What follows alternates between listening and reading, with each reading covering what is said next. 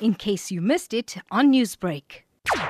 There are no confirmed cases of coronavirus in Africa yet, but with steady traffic to and from China, experts worry that the epidemic could overrun already strained health systems. The total number of deaths in China is now 908, but the number of newly affected people per day has stabilized.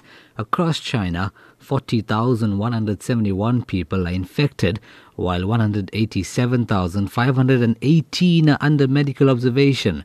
The World Health Organization, the WHO, has sent a team of experts to Beijing to help investigate the new virus.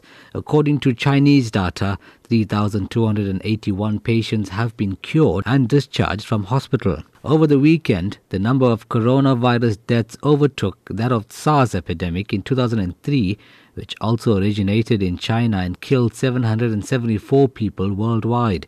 The WHO on Saturday said the number of new cases in China was stabilizing, but warned it was too early to say if the virus had peaked. The virus has also spread to at least 27 other countries and territories, but so far there have only been two deaths outside of mainland China, in the Philippines and Hong Kong.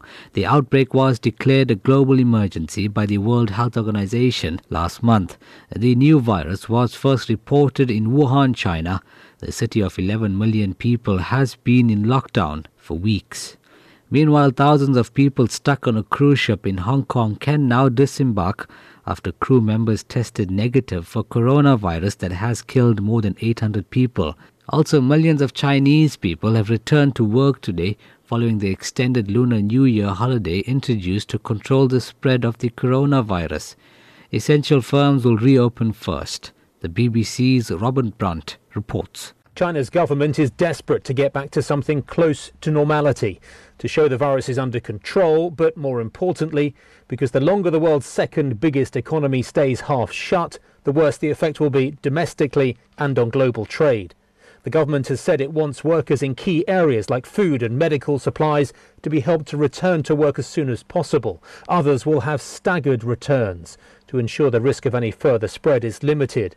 Vast swathes of China are due to return to work on Monday, although many companies in the service sector have already told their employees to stay working from home. And that day was the BBC's Robin Brant. I'm Hoosen Ebrahim, Newsbreak, Durban. Newsbreak, Lotus FM, powered by SABC News.